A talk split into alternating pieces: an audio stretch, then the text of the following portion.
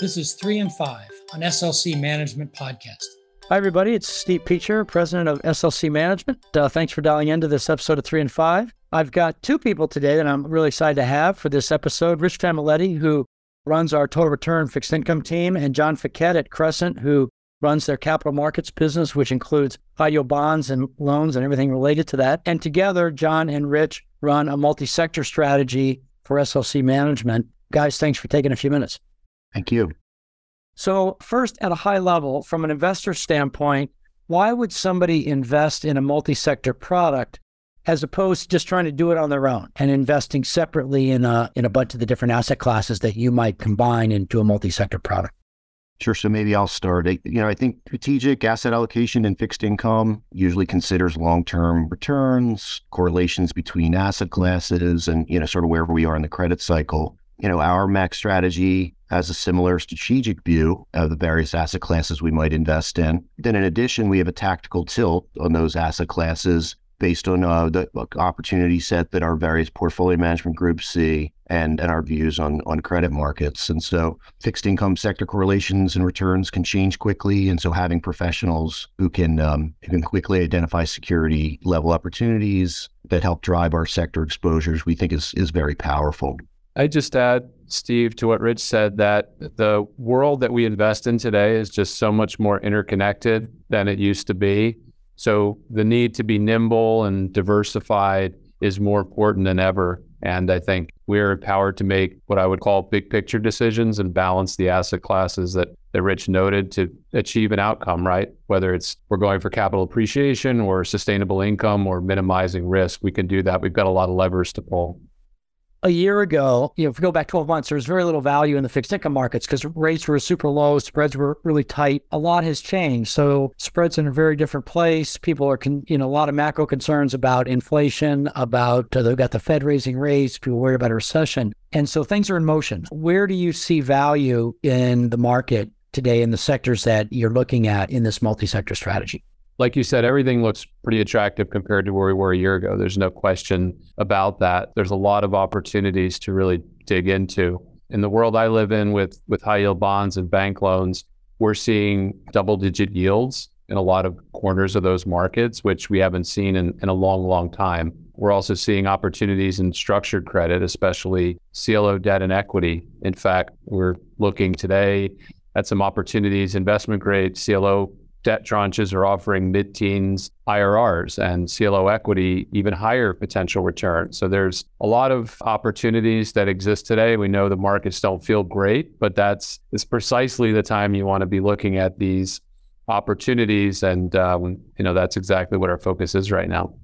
Yeah, I'd add two things to that. One is I feel like we not only we have an edge in securitized and structured credit, the liquidity discount at the moment for those sectors of the market is as big as it's been in the last few years. And in fact, our work suggests that having stress test the asset quality underlying structure, a lot of the structured credit deals in various sectors versus the credit support that these deals provide, we feel like if you, if you have any sort of reasonable investment horizon, that's a great area to invest if your investments are well underwritten and, and the, the yields there are similar to uh, middle to high quality, high yield. And, and then the other thing, which is somewhat more boring, but just interesting because of the absolute yield, you know, short duration, short to intermediate duration, investment grade corporate bonds actually look quite interesting here, just given the absolute yield on them, right? So two or three year investment grade corporate bond at 6% is pretty unusual as a risk reward opportunity and given its absolute yield you guys use uh, less liquid assets, as you referred to in this product. And so that means you've really got to manage liquidity. At the same time, you're trying to make tactical moves as, as relative values change in the market. So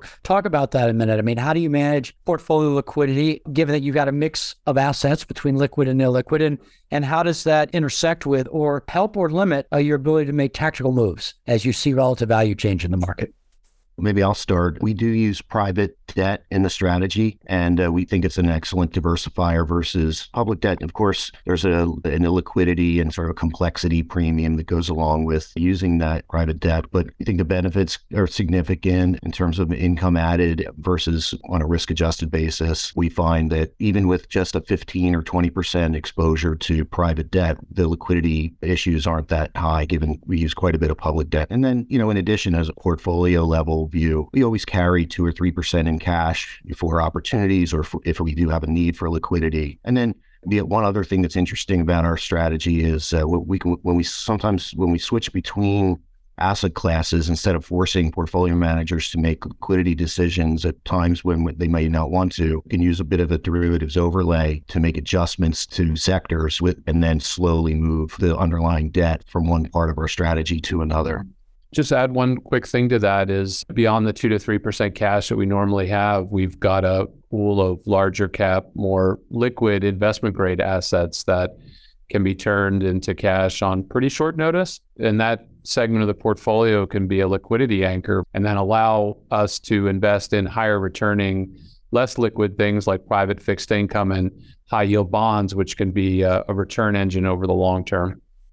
Well, I think I'm biased, of course, but I think this is going to be a great time starting this fall, probably for the next 12 to 18 months in the credit markets, being able to move between sectors as values change, short rates, as the Fed stops raising rates, as, uh, you know, we see how the economy develops and we see what happens with the credit spreads. It's a great time to, for investors to be in these markets and looking at this kind of products. Uh, there's timely. Let me throw uh, unrelated to the credit markets. You guys live on opposite coasts, but you're both Philadelphia sports fans. So I have two questions that I'll I'll throw at you. Despite the fact the Phillies lost the World Series, you must have had some favorite moments of either the uh, World Series or the playoffs. So what was your favorite moment for the Phillies at the end of the season? And uh, are the uh, Eagles going to win the Super Bowl?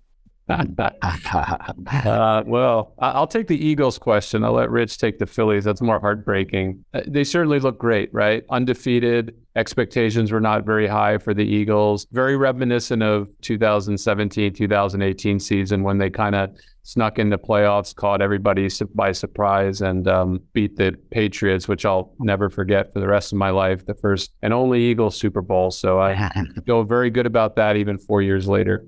Well, I'll start out by saying, even though I should speak about the Phillies, I'll start saying a couple things about the Eagles. One, they are favored to win the rest of their games according to the betting lines, which I take quite a bit of fear in. uh, but uh, they do look good all around, and so it's fun. They're certainly fun to watch. I'll just say Bryce Harper's home run, you know, to basically seal the deal was probably a highlight for me. But I watched all the games. My brother came around and we watched them, and it was fun while it lasted. And we were we, we were happy to to see them go so deep into the playoffs. Well, that Harper home run was a special moment, and also the the Schwarber home run that went like 400 and I don't know how many feet in like a nanosecond was also a pretty cool moment. Um, and all I'll say is that I've been to one Super Bowl and it was in Jacksonville when the Pats beat the Eagles and the Eagles kind of gave it at the end. So special get up, huh? all right. Well, listen, this was a good conversation. Thanks, guys, for taking the time, and thanks to everybody for listening to this episode of Three and Five.